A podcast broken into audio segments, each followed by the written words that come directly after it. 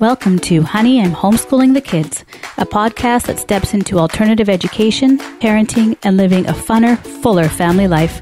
I'm Robin, home educator, unschooling mom to two funny, eclectic kids, and we're here to create a space for families to listen, connect, learn from others, and be inspired. Join us every 2 weeks to hear interviews and tips from experts in learning, education, and parenting, and stories from families that are playing full out in the arena of life and education. World schooling, unschooling, alternative schooling, homeschooling, or just creating a whole new style of learning.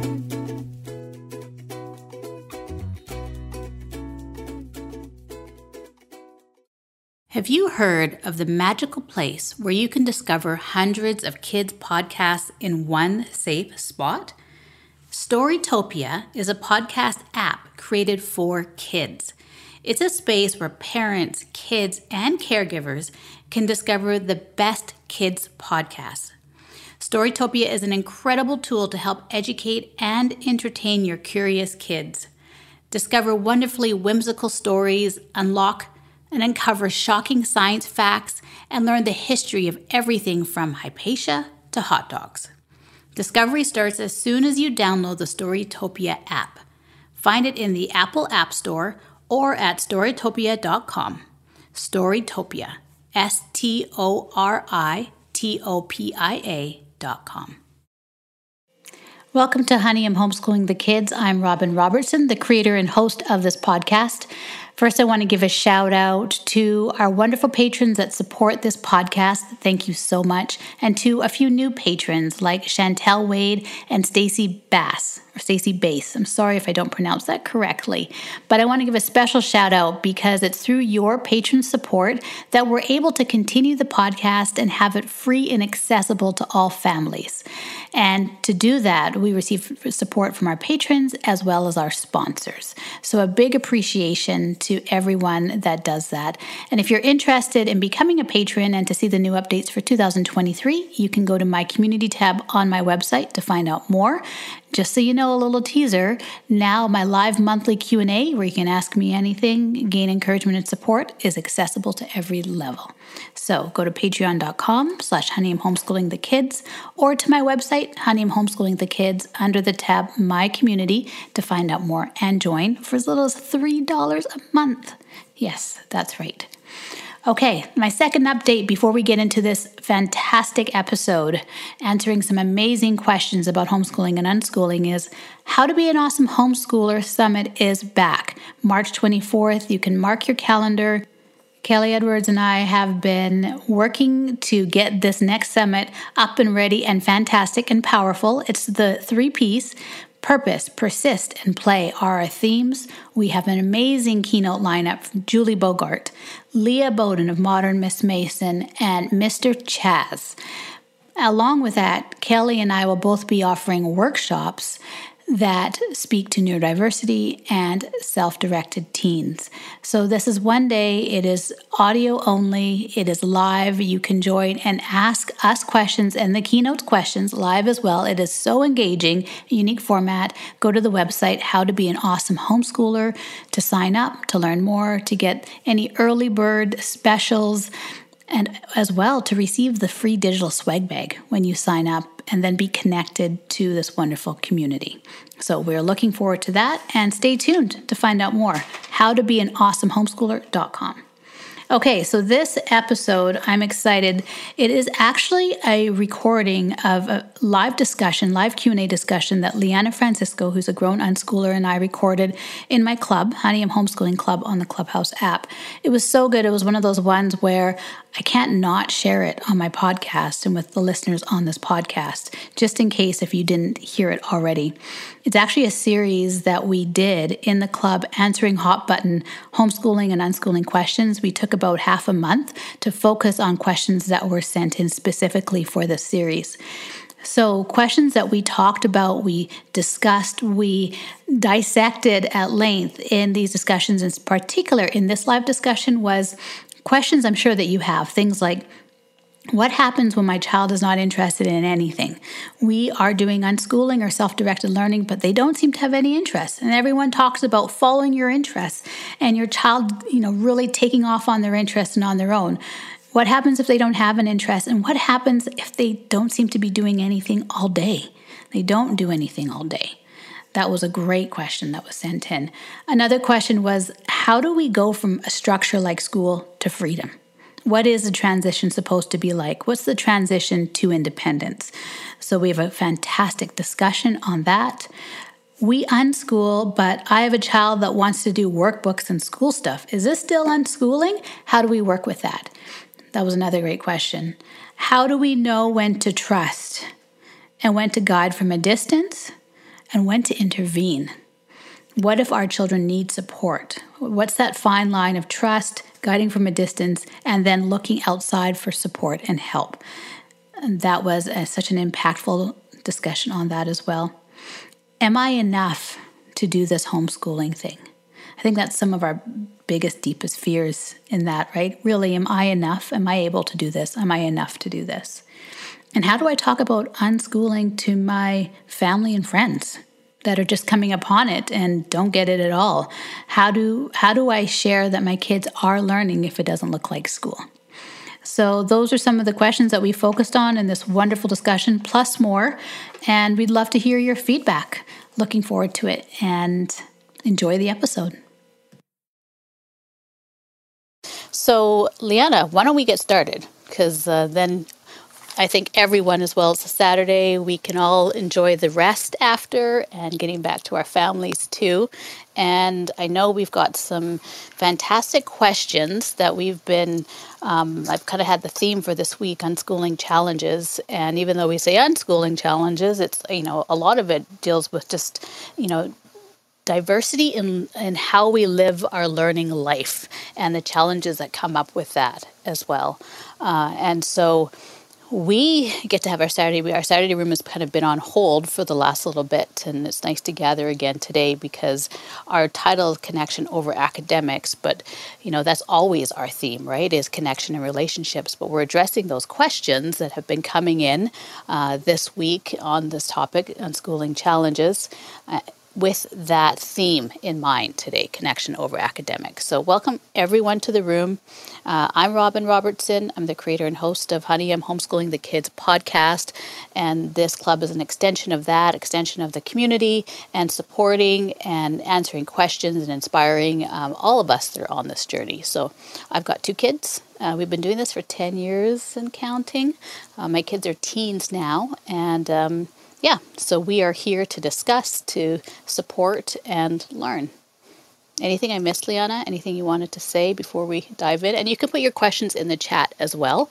It's a great space and place, or tap the hand raising to come up and ask any questions that you would like to dive deeper into. No, I don't think so. I think we should just dive in with the topics and obviously the questions that we've been getting this week, because some of you might know Robin and I were supposed to do an Instagram live together this week, but that was the morning I woke up super sick, so we postponed that. So there's definitely been some questions out there that we're wanting to answer for folks.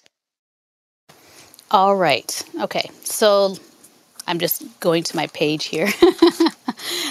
So the first one, I'm just going to start. If I'll start reading out questions, and then if anyone else has anything to add, another question to add, you can put it in the chat. But you know, on our Tuesday room, we really talked about the big question of how do we articulate to our family what we're doing, but that our child is still learning, even though it doesn't look like school. We really dove into that in our Tuesday room. The replay is available. If you look back on that, it was myself and Tyra and Robin Kay, Rainy Robin, we call her.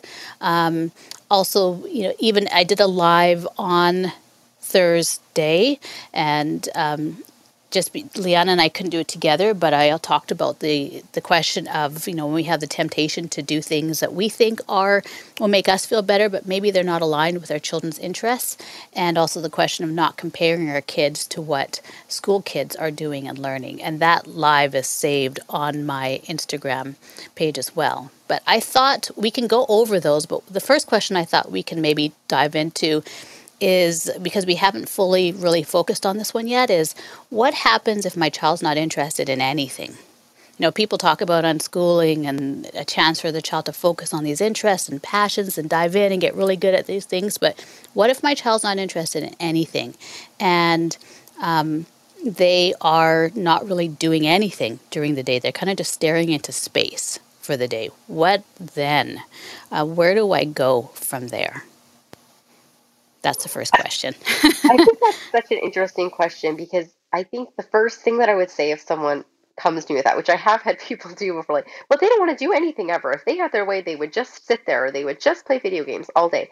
And right there, there's already a clue. Well, wait, they'll just play video games all day. That isn't interest. Or, oh, they'll just sit in front of the TV and watch Paw Patrol. Or they'll just sit in front of the TV and watch whatever.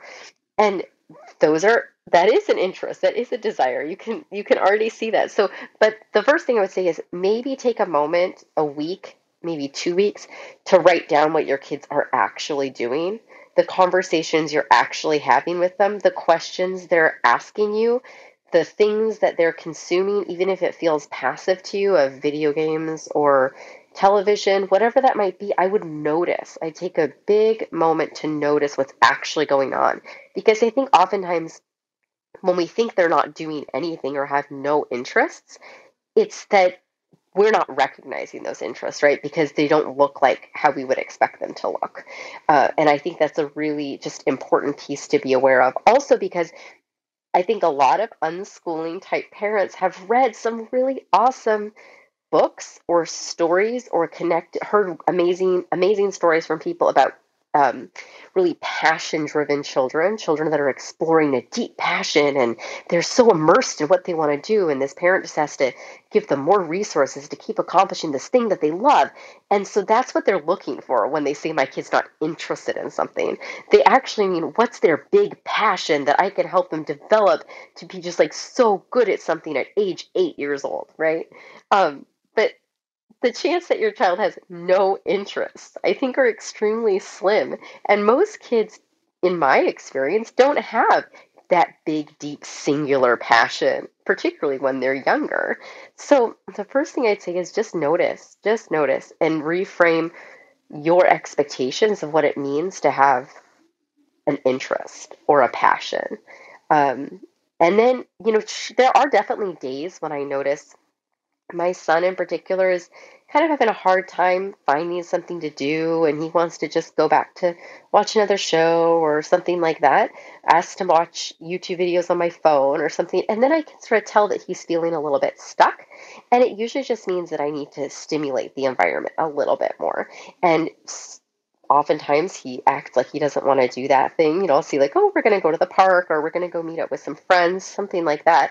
But once we get moving and once we do it, then it sort of shifts the energy, and he is interested in things.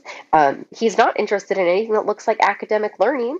And I think to some people that would be scary at this point, that they have a 5.5-year-old that doesn't really want to study anything. They want to just play with their Legos and do that, live that life, play with their friends, play in the dirt. But to me, that's right on track. So that's the big thing that I would focus on is what are they actually doing? Where do their interests actually lie? Robin, what are your thoughts? Yeah, I think I agree with everything you shared. And I think as well, looking at, so there's a few things as well, expectations and understanding as a parent, especially with ages. You'd mentioned that sometimes, there's a worry our child is 5 or 6 and we expect them to be, sometimes I think the idea of, if we really break down our expectations, we want them to be like an Alpstein in some specific, but they're young. They just still need some, just quiet time, or just some free time to play, and it's absolutely normal not to have a focused specific interest as well. Maybe they have numerous ones, and maybe they are our interests, but for us, we need to step back and just observe, and not trying to put our worries onto them. I think actually keeping a journal, like you said, writing down, observing, and then keeping note on what our kids are doing, or what they're saying, what their questions they have, conversations they're engaged in, maybe something that does kind of turn their head. There might be things that they are doing that we have just failed to notice as well. And so sometimes stepping back and observing keeping a journal on those things to help us maybe have a different perspective or shift on what we're seeing or understanding as well. Yeah, sometimes as well, with maybe the information that we're taking in, we think that our kids, we're expecting them to live like an adult or do like an adult when they're still children. So again, that perspective of what development they're at, how old they are, their ages, and their needs might not be in line with what we think that they should be doing. I definitely think that's something that we, that's something that we need to step back and ask ourselves as well. You know, what is also realistic about our expectations and what we think that they should be doing. And then, it's okay to have downtime where, okay, I see Stacey had put in, sometimes the concern is more about the feeling that we as parents aren't doing anything to support them. We are bored. Absolutely. Yeah, absolutely. And I think that's also an important part of being able to step back and observe and really see what is happening, because maybe there might be something that we have missed because we are consumed by our concerns and worry. And it might be there in front of us, but we just need to take the time to notice it. And it may be something where there may be many things that they are engaged in, but we might have missed that. But maybe they, maybe they do need a little bit more support in helping resources, find resources or access to resources. Maybe it's, I'm thinking like maybe they went over to a friend's house and they were playing with some Lego, and that's actually something there, maybe they're ready to move on to a next stage of Lego or something like that, and they just need the Lego to do it. They need the access. Or maybe if they're older kids as well. I mean, I have older kids. Sometimes it is a matter of us offering support. If they are older, maybe it also might be something where it is access to life. Maybe they need help to step out into the world, to connect with others. And maybe we are the conduit. Maybe we are the connection piece on that maybe they just need, whether that's encouragement, whether that's a ride, whether that's meeting people and connecting with a mentor or a volunteer opportunity or something in the community or a job or information. And again, I think that's partly stepping back to observe, to be in conversation. And maybe there is something where there is an emotional need maybe that they need, and by us being able to step back and observe and then be in connection and conversation with them, there might be something that that they're missing that we can provide. But instead of going into it as a conversation of angst and worry, recognize, I love you. Like, you want to let's hang out for a bit. How's your day been today? Or sharing in a joy, or sharing in something that you love about them, and just maybe being just present and not saying anything, but just inviting the opportunity to share, or inviting them out for a walk, or inviting them to go with you to the supermarket or something, to the grocery store, and having that drive there. Different things that we can still do to engage with them, but increasing or building or keeping that connection so that conversation can also happen with you and them, so that they can share or maybe even learn to voice maybe a need that they have, but they just don't yet know how to put it into words. Does that make sense? Yeah, it really does. I also, when you're mentioning supporting the kiddos, oftentimes I think when people have the kid that's like, oh, they don't have any interest, they just are waiting for me to tell them what to do. That's a big sign, right? Because you might have a kiddo that maybe was in a more structured environment from the time they were little. Maybe they went to preschool or school or something like that. And so, but then we as parents, we read about unschooling. We're like, oh, we're going to do this. So we just say, okay, kid, be free. And the kid is like, what do you mean? What are we doing today? What's the plan? That's not my job. And that can be really overwhelming for them, right? So oftentimes I found success with kids that come over to play at my house that are more used to structured stuff. I'll just sit down with them, with the kids, and I'll just sort of start playing with something, you know, so I am leading them, but I'm not leading them in like a directed way. I just lead them by example. I sit down with the Legos and I start playing for a little while, or I get out a board game and start setting it up and say, hey, does anyone want to play with me? I was wanting to play this. And then they can come out, and that's just like, it's like an invitation, but it's an invitation that you bring yourself to also, not just an independent invitation that you leave out. Because I do think that sometimes kiddos need that transition time of like kind of being taught how to cultivate creativity if they're used to relying on other people to do that for them. Yeah, absolutely. I love that. And, you know, we've talked about many times that, you know, self-direction is like a muscle as well that you get to practice and exercise and build, especially if we've come from a place where we have never had the chance to be self-directed. And then all of a sudden we're there. It can be a really big, it can be like a boulder that you're carrying. You're just like, how do I walk forward with this? I feel almost crippled by it. You know, what direction should I take? What should I do? So sometimes it is just the invitation. It's modeling by us as well, and a slow step into it at times too. I'm Meredith, the creator of Storytopia, a kids podcast app designed to make podcast discovery easy and safe. As a mom of a young and curious child, that's me, I've spent a lot of time searching for age-appropriate podcast content. Not only has it been challenging to find the right content, but nearly all podcast players are designed for adults, making it difficult for me to feel comfortable about kid-led discovery. Storytopia was built to solve this problem. Parents can download the app, create a parent profile, then create individual kid profiles, selecting their age and favorite categories. This helps us automate a playlist of podcast recommendations based on each child's unique interests. Little listeners can also customize playlists with podcasts they know and love, or explore the library of podcasts by category or location. Playlists can consist of just one show and all of its episodes, for when you want to binge a show like Bobby Wonder's 6 Minutes, or a list of curated episodes about a specific topic. We recently created a playlist with lots of different shows about ancient Egypt and the 100-year-old discovery of King Tut's tomb.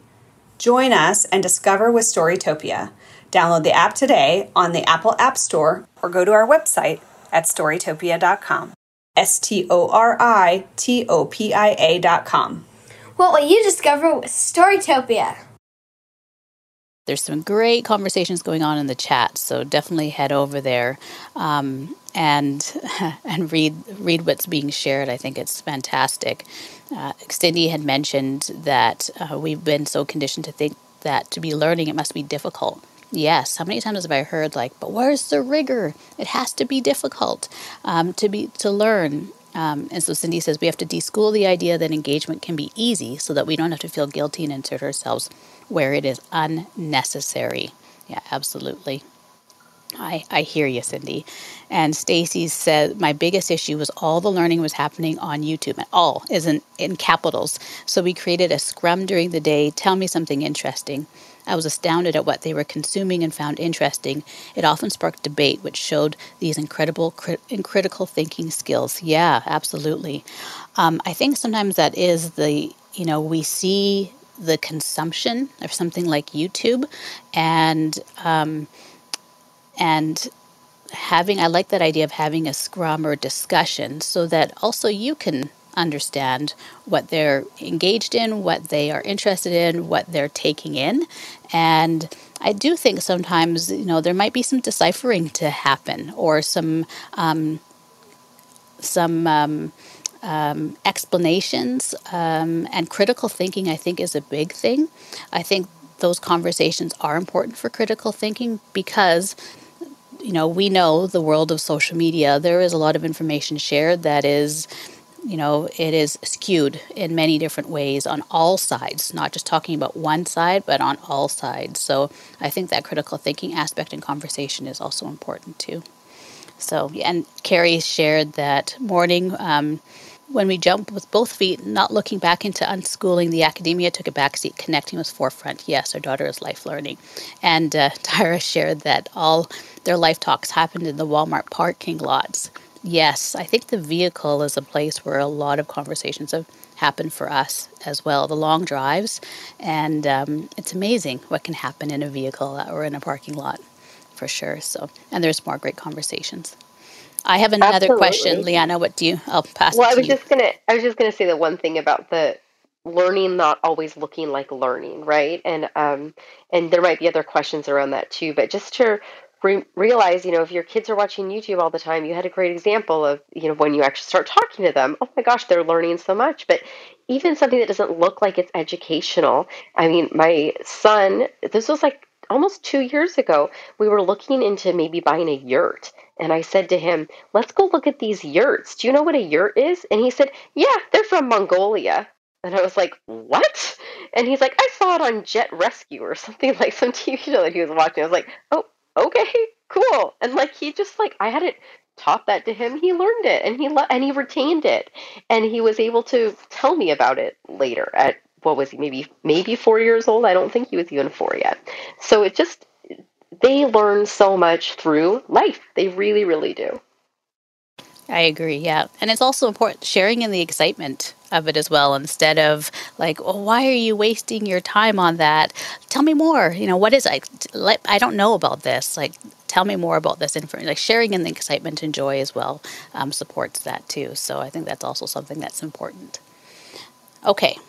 So another question that we have, this is a good one, and then this is another one on, actually it's kind of connected to this last one we were talking about. I have a child that wants to do workbooks. Is this unschooling? I love that. And of course she you know, tongue in cheek as well. She's like, my children are so different, but one totally just wants to do workbooks, and I didn't kind of see this as unschooling. Yeah, that's a great question. Do you want to begin? Well, yeah, I mean, I think that the way that I always like the way that you define unschooling, Robin, and in the fact that it's like, what do you say? It's the child decides the what, when, where, and how of their learning, right? That's unschooling from your perspective, and did I say that correctly, Robin? You did, and I try and support it in the caveat as well that that's also defining that or giving the definition in a way when we're in the schooling understanding framework and reflecting on that, thinking of it like, you know, in that way, even though it's more than that. So much of it is really laying the environment and relationship. That's really the deeper part of unschooling that is harder to explain and isn't as easily definable. Yeah, I totally get that. I use that definition as an easier definition. That makes sense when you're talking about instead of curriculum or whatever, you know, just like it's an accessible definition. Yes. And so that absolutely makes sense to me. And, you know, and for me, I also say, you know, unschooling is just, you know, it's child led and they learn through life is the way that I think. But I think I say that often because that's how my parents said it. My parents would say, oh, we don't use curriculums. Our kids just learn through life. And so if your child desires worksheets, how is that not unschooling? You know, if they think that's fun, if they enjoy it, I mean, how is a worksheet different than a Sudoku puzzle, you know, or different than any sort of fun, engaging activity like that? I oftentimes enjoyed those things as a child. I didn't really like math worksheets, so they weren't interesting to me, but I liked doing all sorts of different coloring sheets and stuff like that I enjoyed as an unschooled kid, and it was because I was interested in it. They weren't any different to me than a coloring book or a cool activity book that had the word finds in it and all of that stuff. It was all the same category of fun with paper and fun with puzzles. So I've actually also had people come up to me as unschoolers and be like, oh, well, we're unschoolers. We're actually, my kid takes a couple classes at the public school.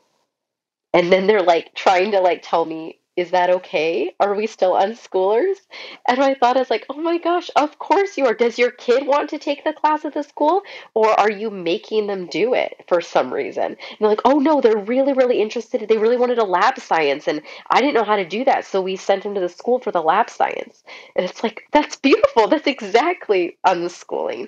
So I think we put a lot of ideas on people people somehow have interpreted that if your kid isn't outside with a stick, then you're not unschooling, right? But it's child-directed. What does your kid want to do? How can you follow their lead? And that, to me, sounds like an unschooler. If your kid digs some workbooks, just keep handing them to him, man. Keep finding them more. Yeah, I agree. I have a child who has enjoyed workbooks over the years or has specifically requested them. Yeah, absolutely. And, you know, and one child who saw the other one wanting them and thought, well, maybe I should do it too. So then request it and then realized, no, this isn't for me. But, yeah, and, you know, when we do get the workbooks, the one thing is it's still very, you know, the learner directed in the way that I'm not like, okay, now we got these, let's make sure we finish it by this time. Or like, why don't you have your workbook out? Don't you want to do a couple more pages? It's very, you know, here you go. This is what you wanted. I got this for you. If you need any help, I'm here for you. If you need anything with this, let me know what it is. And honestly, sometimes it's just like just sitting and hanging out with them and, you know, being with my child while they complete them. And sometimes the whole thing gets done, and sometimes maybe only half of it or a couple pages, and then they're ready to, you know, they've got what they needed out of it as well. So, yeah, unschooling can look, it looks different for every learner as well. And the same with classes. And also, you know, you get to a point too where you just can't help them at some point. Their knowledge has surpassed yours, or you can help get resources, but they need something more. And so, you know, for example, my daughter right now, she wanted to learn to read music. She plays guitar, but, you know, she can play by ear, and she uses YouTube a lot to learn songs, and she got this new songbook that had both music and her chords. And she just was like, I think I'm ready to learn the notes now, to be able to read music. So she's taking a music theory class and learning to read. It's something I cannot teach her. I can't read music like that, like very basic from my piano lessons when I was like 6, 7 years old. But beyond that, I cannot. So a class was the right thing for her. So we looked for something, and that's what we found. And you know, and that's what's working. And it's, you know, once a week, the same time every week that she has to be online for this class. And she does it. There's homework after it in between, and she completes it. And, you know, it's been a really good class for her as well. And there's been other classes like that for both of my kids. So. Well, and another thing I want to acknowledge too, in that is like, sometimes also your kids need to do things with other adults. You know, that's also another important factor, too, depending on what your community looks like. If your kiddos, they just need to spread their wings a little bit and be out in the world a little bit more. You know that when they're asking for it, when you can see certain things about their behavior, and when they're ready to be doing a little bit more and wanting to hang out with other people, and finding a class in the community that they can take might be just right for that. My son now is taking Taekwondo locally. He does it twice a week down the street. And it's so great for him because he gets to build relationships with so many more people, so many more adults and teenagers that are his instructors. And it's just so excellent for him. And I certainly don't know Taekwondo, so that's not something I'm going to be teaching him. Yes, I hear you. Absolutely. And that's part of it, right? The life learning and connecting with others who are mentors, who are great teachers, who know those things and do well in those things. So absolutely. Okay, so the next question is, and yeah, I'm trying to also keep up with the chat and read the chat. There's some great conversations in there. I love it. Knowing when to trust. So this question came in, and I might have to give a bit of context, because I had to actually ask for a bit more context, and what was shared was really interesting. I'm not sure if she's in the room today. If you are and recognize your question, Jen, you can come up or put it in the chat as well. Let me know. But the question was around knowing when to trust and guide from a distance. So when to trust and guide from a distance, and then when to know when to intervene and possibly for support if your child needs additional support in something. So this mom is actually a former educator, and she actually, I think, has some therapy background as well. She unschools her kids, and one has... and I didn't actually write this in the notes. I'll have to go back to our conversation. One does need some support. So her question is, You know, she's like just trusting herself. When do I trust myself? She's actually got extensive knowledge and experience herself, which is always interesting, but she's still lacking some trust. And she's like, when do I trust and guide? Trust them and let them guide themselves? And then when do I know that if they do need that extra support, when should I intervene? So that's a fantastic question. Liana, did you want to speak to that? First? It's so interesting because I think it depends on, you know, what she's talking about. You know, if she's talking about that they're not developing in a certain way in academics, and that the kid is choosing to do something intentionally versus just trying to ignore something. I mean, I don't know. Like, I always think back to my math piece, right? So when I was a kid, many of you have heard this story a million times. I didn't really study math. I wasn't interested in it. My mom would every once in a while get really nervous and buy like every math manipulative and cool tool she could possibly think of for me to get inspired to learn math. And I wouldn't have it. I wasn't interested. There was so much else I would rather do with my time in my life. So by the time I was like 14, I still hadn't learned math. I wanted to go to the college the next year. And so I had to get a math tutor and I learned then. But if we're talking when I was 11 years old, and if my mom was looking at that situation and saying, oh gosh, she does not know her multiplication tables. She can't do long division. I mean, this kid still refuses to do this. Do I need to intervene at this point and make her do this in some way, or get her a new resource, or get her a new person to learn from, or something? If that's the sort of intervention we're talking about, or support that we're talking about, you know, I think that's a line of really figuring out what your why is around unschooling your kids. Like, what are your goals around unschooling your kids, right? Is your goal that by the time my kid is 18 years old, they're going to have known everything that they were supposed to have learned as a public school student? Is that your goal? Well, then maybe you do want to start intervening to make sure that they've learned some of these subjects, right? But is your goal something different, that you have a well-rounded lifelong learner who can learn whatever they need to learn when it's time for them to learn it, when it's applicable in their life, when they're inspired to? Then maybe you don't need to intervene. But if we're talking not about an academic subject, we're talking more like about, I have a kid that is feeling discomfort around something. They want to learn to read and they're stressed out about it maybe, you know, and it's more about an emotional thing and providing that support to them for that. You know, I think sometimes people think unschooling is unparenting and unsupporting our kids. We just let them do their own thing and they'll turn out fine. I just have a hands-off approach, right? But there's times when we can intervene and support. Like if I had a phobia around math or something and my mom could see that there was a phobia there that needed to be supported, some real fear or some insecurity around my ability to do it, that's really different than just not having the interest there. What are your thoughts, Robin?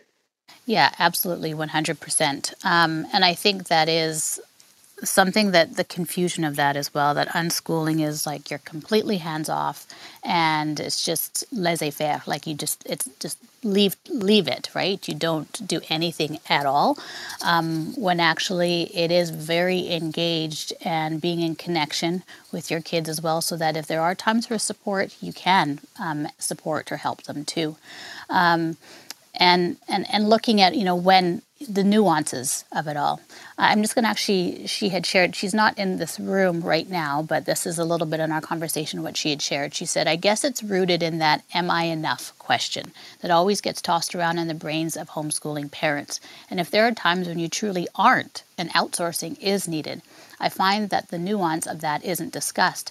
It's often one extreme or the other. You need tons of intervention or zero intervention. But if you are unschoolers, is there a reason to bring in people who are experts in something, and she put experts in quotations, in something like dyslexia, or is time, interest-driven, and child-centered learning going to be more beneficial? And she had shared as well before that, she is a former public school teacher, school counselor, and she has her own private practice, and she decided to homeschool her kids and take them out of school so that she could do things differently. And because of her background, she's been able to spot things in terms of differing neurology. as well. So I think it does actually is go back to the goal, what you were saying, Liana. You know, what are your reasons for either homeschooling or unschooling? And knowing that, you know, I think always the biggest reason as a parent is to support our kids in the best way that we can support them and that they can be supported. And, you know, with that, are our goals or our values or our reasons meeting with our kids' needs and what they need as well? So if it is something where you're feeling that you do need some extra support, or they need some extra support in order to meet those, connect with those values and goals, then yes. And, you know, it's also one of those things too where you can get support and work with it as you're unschooling or as you're homeschooling. And, you know, there's a whole other conversation as well where there is a lot more support now with others who are either homeschoolers or unschoolers themselves that work in the space. Roya Dodo has been on my podcast quite a while ago, but she's an grown unschooler who is a family therapist. And one of the things that she loves doing is supporting unschoolers because she understands, right? And supporting families, especially young people who have a different learning experience in life, because she has grown up through that and she's seen what it's like for herself as well. And actually, I'll share her episode too, and her connection up in the pinned link. But she also recognizes that the conversation is also very different than it is with someone who has attended school and who lives in a very different framework and environment in that way. So she recognizes those nuances and those approaches that are very different, and it isn't the same. In the support where, you know, you're at home with, there's a parent who can do those things and be attentive in maybe a way that at school they might get lost within the school classroom, or how you can do things a lot more naturally and with loving care and connection than you could than if you're your child is in a class where there's 30 kids, a teacher, and an aide who has to help, you know, 5 other kids within that classroom. Or they don't have to worry about getting through the school day, coming home exhausted, and then doing any other extra support after school for hours, and then waking up exhausted again. Well, then it becomes another situation because of the resistance and the, you know, physical, mental, emotional exhaustion. So sometimes that is, having that support is really good because you can work with it in a fantastic way within the framework of your unschooling home. So again, I think that's about observation, communication, and those conversations. That's so good, Robin. I think it's really interesting that she was able to clarify to you that it comes from that feeling of, you know, am I enough? As a parent, am I enough to, can I do this? Do I have what it takes to do this? And that does go right back to the values. Like, what do you mean? Do you have what it takes? Like, what are you trying to do here? You're trying to raise a human that is who they need to be in life. Is that, of course you have what that takes, you know, if you stay in connection with them, if you don't lose sight of that. And then specifically around that question of the dyslexia piece, again, it's about, what are we trying to accomplish? If we have a kiddo that is 8, 9, 10, 11, still struggling to read, from my perspective, if they are struggling to read because they have a desire and they're not able to get that, and you've been supporting them and they're frustrated because they're not making progress, and the child wants that, then absolutely find some resources. As soon as the kid's frustrated and you feel like you don't know how to support them, find some resources. But if the kid is happy digging piles of dirt in the backyard and having you read aloud to them, and they're listening to audiobooks and getting all the information they need to other ways in life, and they're not stressed out by this, in my book, I would not push that. I would never push that. And that also might be because my husband has, you know, major school trauma from being a dyslexic young person, you know, 35 years ago, and all the things that they did to intervene that just made him feel worse, right?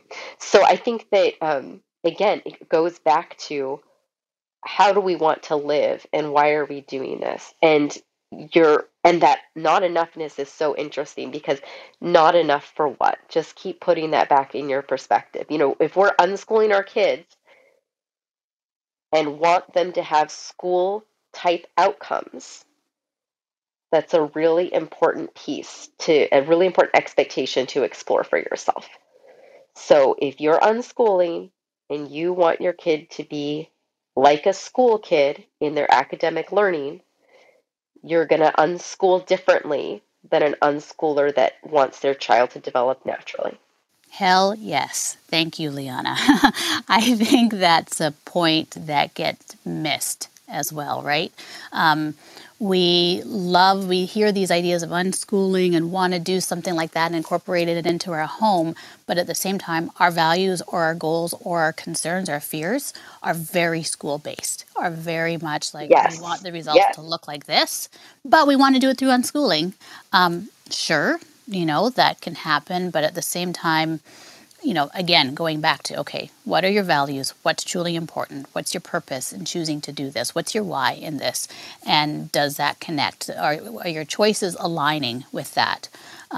Because if you have specific expectations that you're going to unschool them and then you want them to start school at a certain time doing hardcore exams and all these benchmarks and all the sort of stuff, and then it doesn't happen within a certain specific time that you had these expectations on, it's like, okay, let's rewind. Or if you're expecting them to be, every one of your kids to be reading like, you know, I don't know, Dostoevsky by the age of 10, and you know, and then at 10 they haven't even started reading yet, then okay, let's relook at our expectations and what we want as well. And I think we do have a lot of I think there's a lot of stories in the unschooling world of academically exceptional unschoolers.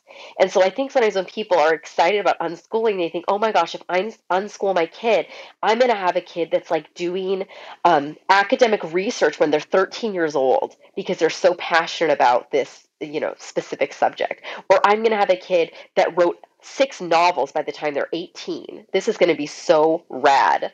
Right, so I think that sometimes we put this on our kiddos. Like, I have a little brother who was unschooled. He learned to read independently by 3 years old, and he started college at 14. Like, this is like, these are the things, stories that people hear that they're like, oh my gosh, this is so amazing. I want an exceptional kid like that too. And your exceptional kid might look really different than that because they're exceptional in different ways, because they're their own person. That's the beauty of unschooling, is that you get to actually see who your child can be for themselves. And we're all different. Not all of us are going to be interested in academics at a young age. Yes, yes, and yes. I just actually want to take that clip and replay it. Because that's the crux of it, right, Liana? Like, and I also, part of that is, you know, honoring our kids and seeing our children for who they are. That's sometimes hard for us when we have those certain expectations, right? Because if it doesn't line up with those expectations, how can we honor them for who they are if that's completely opposite to what we're expecting or what we want reflected on us? Yes.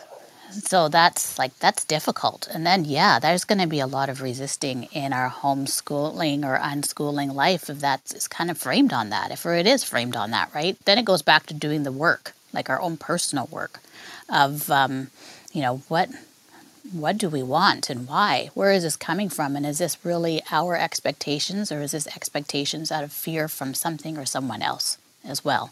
Having those conversations with ourselves and then, you know, and then kind of going back to our environment, to our home, and okay, this is what we want, or this is what I want, or this is what I thought I want, and this is how I thought it was going to play out. And then, you know, having that with our family as well, getting on the same page in that way, or communicating and hearing each other, and that is so important. Understanding again, yeah, what do we really want? Understand and know, and why is very important. I think it would be good, because it came up again, just to kind of reference as well. And if anybody does have a question that we might be missing, please let us know in the chat. Liana, let me know if there's anything I've missed in the chat as well. But this came up again through the, I don't know if that was just missed, but how do we, you know, if we, and I'm gonna say this from the framework of, okay, we've done the work. We've got to, you know, we've kind of started clearing out those cobwebs of, okay, so you know what? My expectation was actually this. I did want to unschool, but I had these I wanted my kids to actually look like this when they unschooled.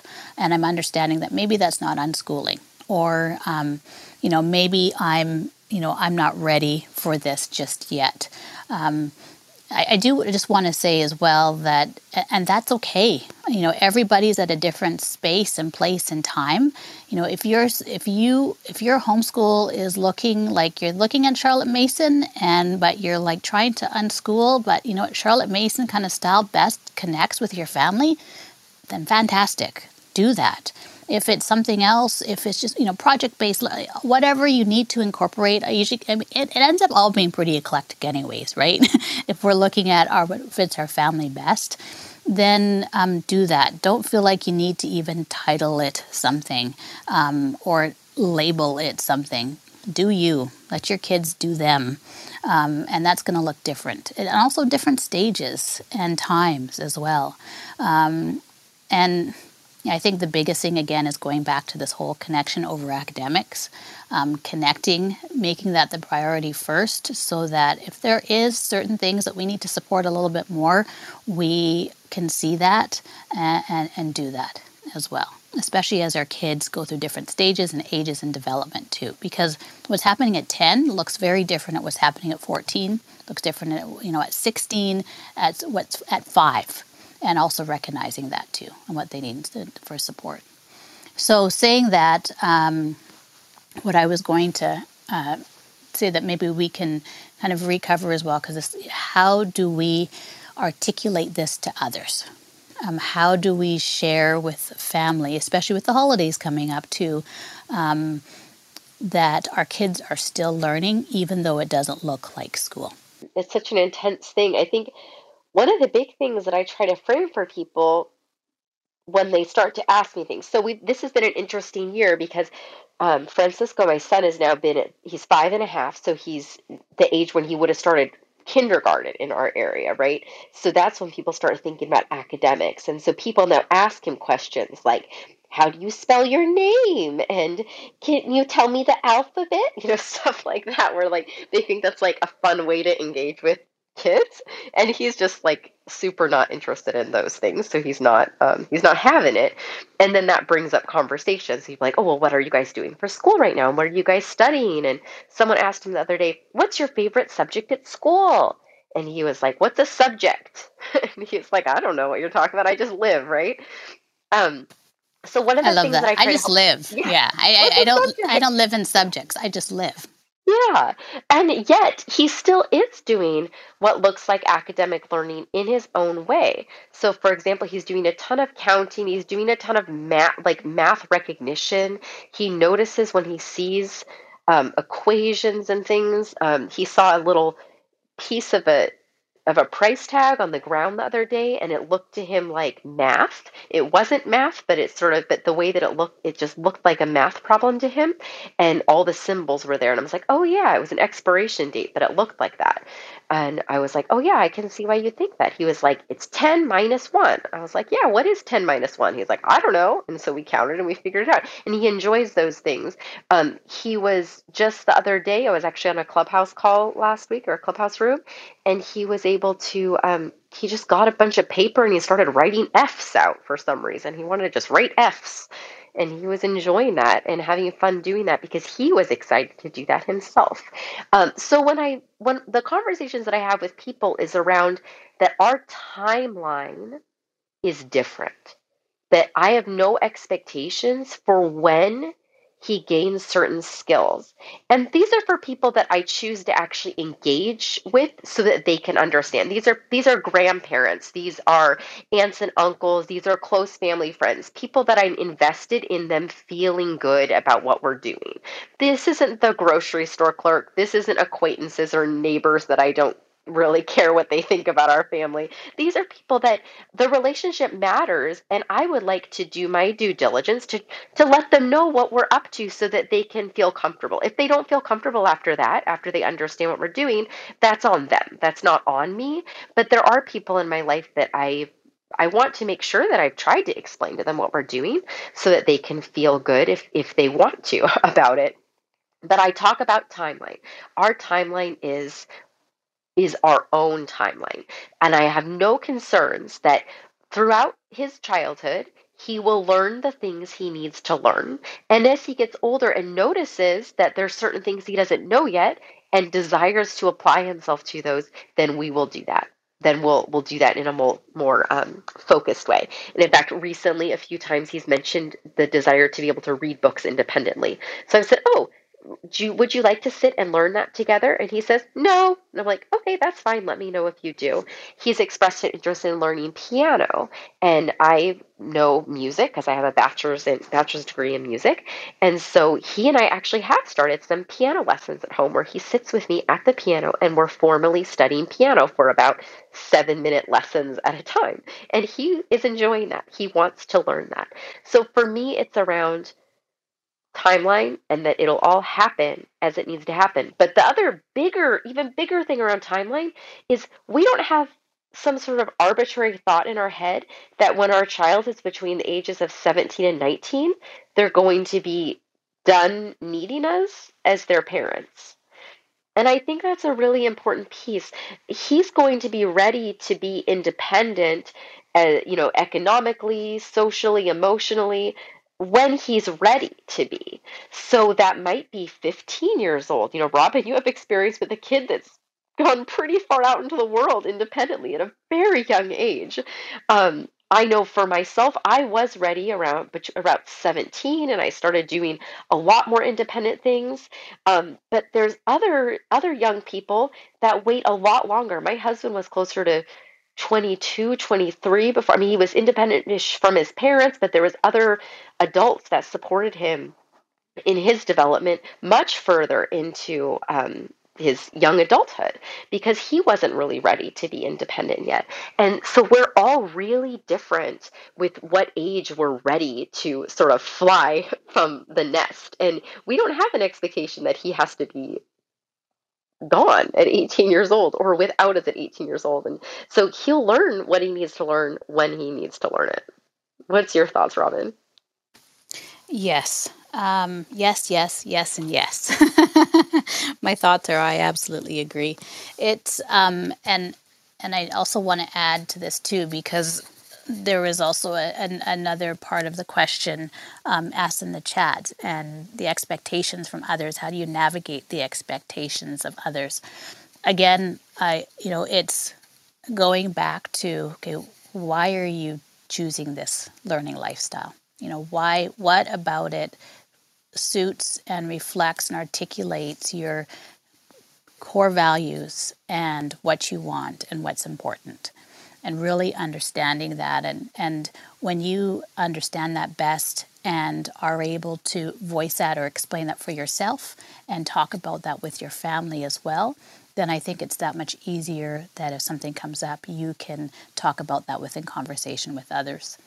I do agree what you said that, sometimes we worry about how we're always going to present it to the public when the public doesn't necessarily need to know. Nope. Not the general public.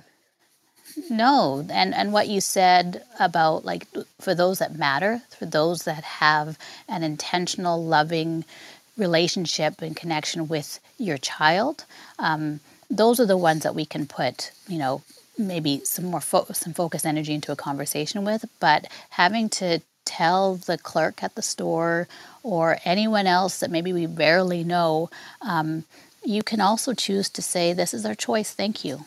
I know you have your choice, and I respect that too. Have a great day." You don't have to say any more as well. I know it's also personality sometimes. People are comfortable or uncomfortable saying that, but just to know that you actually don't have to meet everyone's expectations, because we'll never meet everyone's expectations. And I think it's really hard to put that on us as parents to try and meet everybody's expectations that we come into contact with. That's pretty tiring as well. So I think that's just something to remember, but getting clear on what's most important for you and your family, what's most important for your kids as well, and within your own home and safe place, articulating that and having that as a continuing conversation, and then that helps to articulate it with those that matter for you as well. So yeah, that's what I would share. But also, I know this is question that's come up for us before, Liana, as well. And we both say, like, you know, I don't, it is different for me because I do have my podcast and the community. So a lot of people already understand or know what we're doing. And then within my other workspace, as my role in, you know, as a trustee as well, that obviously comes up because I have to just, for my work, I talk about education all the time, essentially in different ways. But at the same time, when we're just going out to the store, we're not announcing it. We just do our thing. And I don't feel like I need to engage about it all the time, 24/7. So, and then it also becomes easier to also discern who's really asking because they're interested or who's asking because they have a button pushed and maybe they want to pick a fight or they're so uncomfortable they just got to maybe push back on it. And you know, and then it's kind of like, I don't need that in my space. And I recognize it and I can just shut it down right away as well. Yeah, you do start to get the vibe. You know, you're at a gathering and someone starts asking you questions about what you're doing with your homeschool. And you can tell pretty quickly if there's someone that is looking to criticize, to basically to see if you pass their test of whether you're doing enough or doing it right is really the energy of it. And because I think most people would consider homeschooling a legitimate choice, assuming you're doing certain things or you do it a certain way or your kids are reaching certain goals that they or standards that they have. So I think that's an important piece to realize, you know, with the holidays. Kelly and I just had a room recently about boundaries, and we talked a lot about holiday boundaries and the conversations as well. So people might want to check out that replay. Also, I think it was just this last Monday that we did that room. Yeah. But that's a really important piece. About saying no. Yeah, it was no is a complete sentence. You're right. I think that's what it was called. That was a good one. Yeah, oh, really good. We had on our Tuesday room a week ago, or 2 weeks ago, we had our topic on boundaries as well. Teresa Wiedrich joined us, homeschool mama self-care. And it was a fantastic one on boundaries too, and defining like boundaries versus rules. But especially we talked about boundaries within our own home as well. I think you guys also talked about boundaries outside of that, but it's a great conversation. Yeah, and it's definitely the time of year to just root in your values. I think that's probably the most important thing. If you're going into a space where you know people are critical of your family's choices, just double down for yourself about your why you're doing these things, and remind yourself that you don't owe anybody explanations about how you choose to live. You just owe yourself to live authentically. That's all that really matters, right? Is that you're living in alignment with your own values. Yes. And the other thing I was going to say too is, you know, if we're going into a space too where you are with others that, you know, maybe you need this conversation you do have to engage in for whatever reason, it's one of the great things to do is share all the joys, share your wins. Share what you love about your days and approach it instead of a uncertain, trying to answer it in the framework of, you know, what are they doing in, you know, physics at this time? How does that look like? What does that look like in your unschooling? Sharing the joys of what you've been doing. And I think we forget or we don't see when within our own life the wonderful things that we're doing with our families and ourselves. Actually, I don't think for every parent in this room, you don't give yourself enough credit. I really hope you do. I don't think it's said enough that you're doing an amazing job.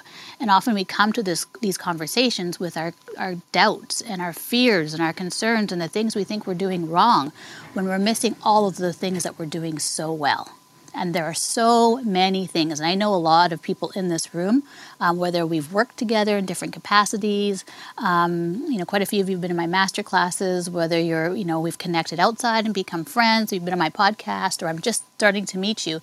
I know the wonderful things you guys are doing. Like I can say, like, I know what you're creating, how you are like focused with your kids, the intentions that you have. It is remarkable. And if you're not sure, just let me know, and I can tell you as well. I can DM you and let you know. But I think that's missed often.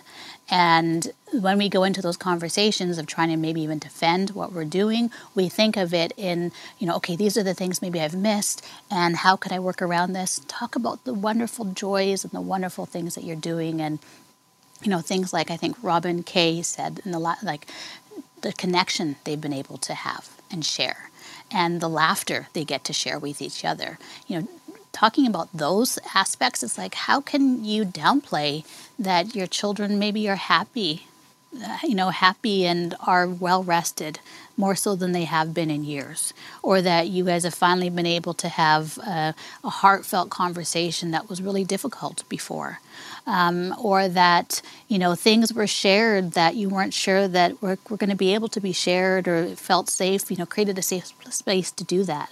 Or that maybe your child has had, like, it's been struggling and struggling, and because they've been able to slow down and step back, and, you know, they've been wanting to read, maybe they've been able to read their first sentence, and it's taken them years actually in order to do that, but now they feel safe and comfortable to do that. Those are huge wins.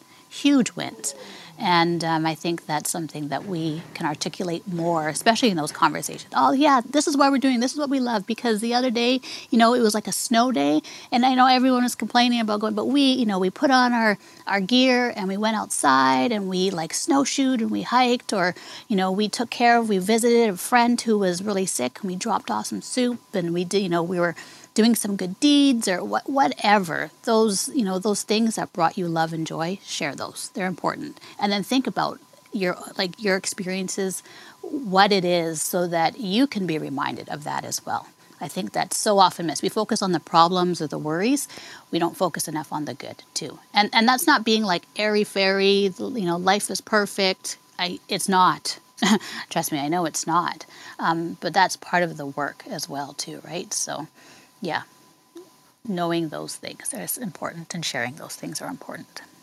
I love that. I love also just the thought of shifting from what you're sharing about your homeschool, shifting that it's around the connection and the experiences overall that your family is having, as opposed to something that looks just like the academics that your family's accomplishing.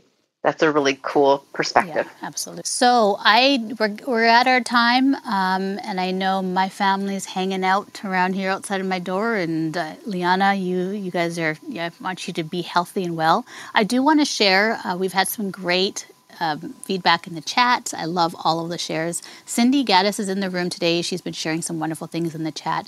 She is our next for my Patreon community. She's the special guest for November. So we actually have a live Q&A with Cindy. If you don't know Cindy, she has a great podcast episode with me. I'll share that right away as well. Her book, The Right Side of Normal, is fantastic. I've gotten so much wonderful feedback from the interview as well with Cindy. So the Patreon community, I will share this right now too, so you have the link right now until the end of December. The Q&As are open, the live Q&As are open to all levels, so it's a great time to take advantage of it as well. But it's patreon.com/honey, I'm homeschooling the kids. I do a live Q&A every month, and sometimes we have special guests. Liana has been a special guest. That conversation was so good. And this month it is with Cindy Gaddis. So Cindy, I'm looking forward to that conversation. And she's a mom of grown unschoolers, 7 kids, Cindy. Is that right? 7 kids? But I definitely want to invite you guys to that conversation. It's going to be a good one that I'm looking forward to as well. I'm just trying to, as we talk, go back and pin that here. So Liana, what would you like to leave? Oh, it's been such a good conversation today. I don't have anything specific to add, except that it really, when you have those moments of thinking that you're not enough, that you're not doing enough, that your kids are falling behind, that you're falling behind, that you guys aren't going to catch up, just take a moment to think about how you guys are actually feeling. How are you guys doing as a family, as a unit? And dig into that. Are people enjoying their days? Or are they not enjoying their days?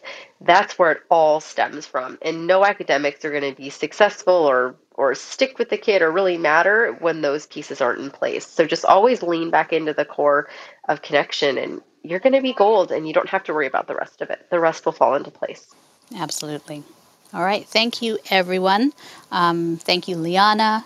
The link is up top for my Patreon. Join our community. You can read more about that. That's linked to my website as well about my Patreon community if you want to join us for that live Q&A. And Liana's episode is on. Liana, we still have to do another episode as well. So yes, ma'am, we do. I share some of our Clubhouse rooms, the recordings as episodes too, but we're gearing up to do another just you and I on that as well. So if you guys have questions for Liana and I on that, definitely send them to us. So, all right. Thanks, everyone. We will see you on, well, for Liana's room on Monday. No, Ashley's room Sunday morning. She's got a great room coming up Sunday morning. So just go to the club. You can see the schedule for all the rooms coming up this week and supporting you for the rest of the month. Have a great day. Bye, everyone.